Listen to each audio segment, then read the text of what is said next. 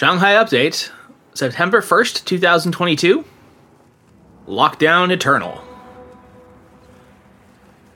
It has, happily enough, been a good long while since I've felt compelled to post yet another of these real time missives. That's largely because over the summer we've been relatively, and the keyword here is relatively, free to move around and go about our respective businesses here in Shanghai. Now, going to anywhere else in China, that's a whole nother story. We are still treated like the world's biggest leper colony, and many cities and localities still will simply turn away people with a Shanghai ID or people who've even been logged as been in Shanghai effectively at the border. That is ongoing, although that is starting to uh, loosen, given that, uh, well, we'll get into more of why in just a little bit, but uh, mostly because more and more localities across China are experiencing the kind of issues that we have already experienced here. That relative freedom, for the most part, has nevertheless been marred here and again by the occasional snap lockdowns hither and thither, which we'll get to more in just a little bit, but still nothing so terrible or disruptive as the full on citywide lockdowns of last April and May.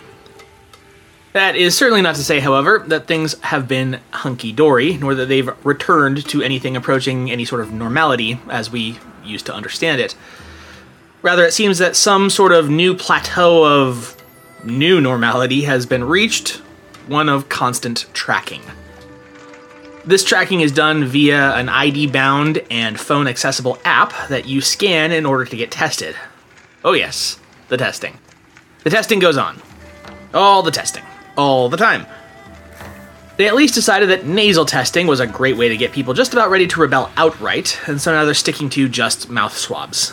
But it's constant. Over the summer, you can expect to need them every 48 to 72 hours if you wanted to go anywhere, or enter a store, or take a cab, or ride the metro.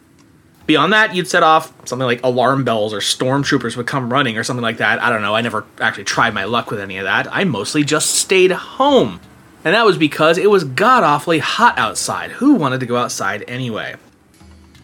Even so, that seemed to kind of normalize in the public mind after a while. Even started to seem alright.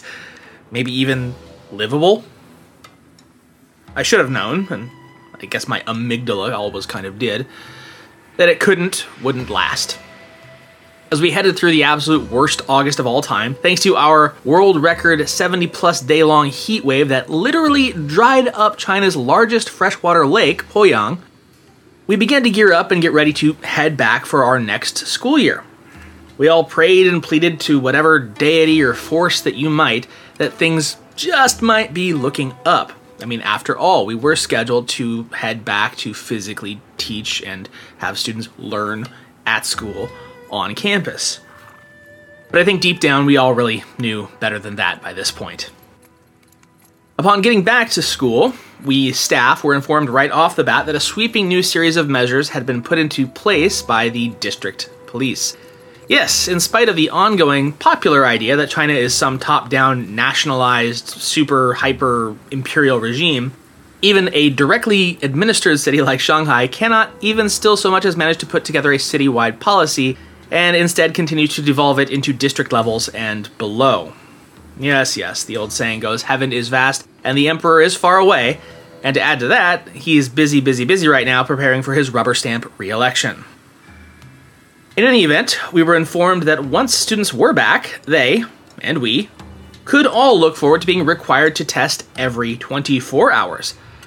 Later, it was confirmed that every day, part of the day, would be to lead the students by their hundreds down en masse to take their tests on site. And I have to assume that if one of those tests ever comes back as positive, we'll all be locked down then and there, right on campus. I mean, it's happened before, right in my very own school. And it continues to happen across the city at places like the various IKEAs, for instance, that against all odds somehow manage to draw the quote unquote customers who never ever seem to buy anything and just lay on the sofas and beds all day no matter what the staff says or does. You can find videos of crowds of people busting their way out of those IKEA lockdowns with just sheer brute panicked force, since they had absolutely no intention of spending the next several days inside a freaking IKEA.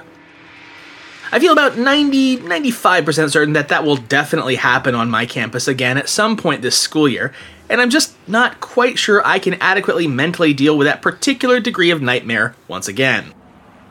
Oh, and, just as a little cherry on top, the school staff can no longer get deliveries of any kind to school campus at all. So that's just one more utterly arbitrary stick in the eye by the local government.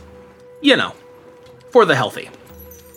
We were not allowed to actually have the students return to school until just today. Again, by completely arbitrary fiat, meaning that we had to go a week and a half of e learning, yet again, before totally switching gears back to on site learning. But here's where it gets really good, because the day before we were to resume on campus work, that is two days ago, the day before the students returned, my building, not my compound, mind you, but my specific building, was itself locked down because someone had been found to be in close contact with someone else who might have tested positive, blah blah blah. Who, who can really care about the details?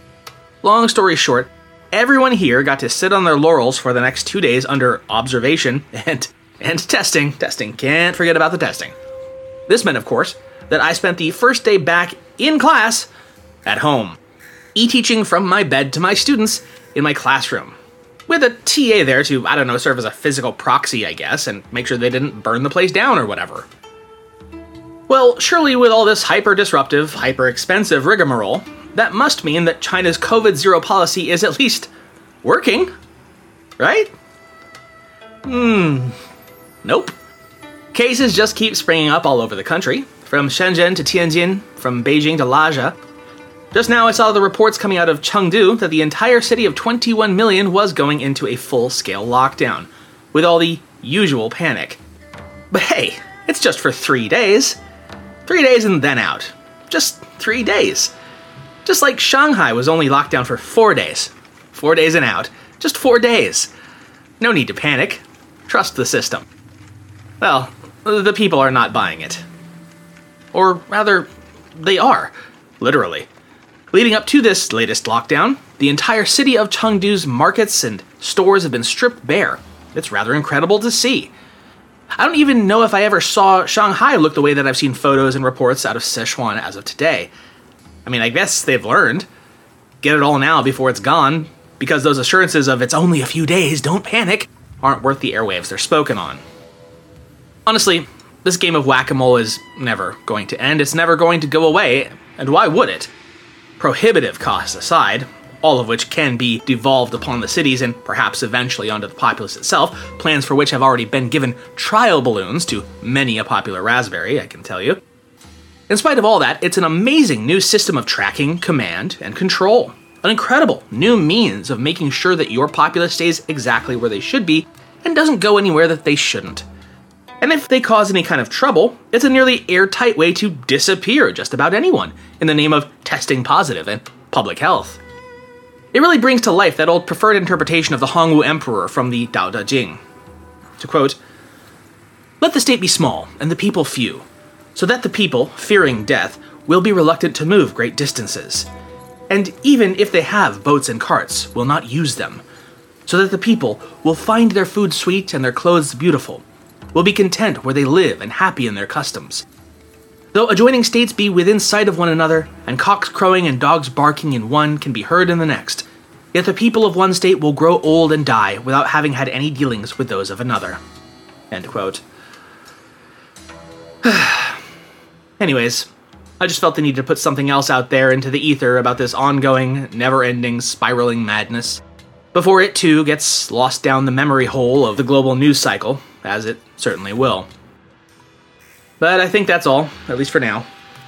Your regularly scheduled episode will soon follow. Never fear. But until then, good night and good luck. And as always, thanks for listening.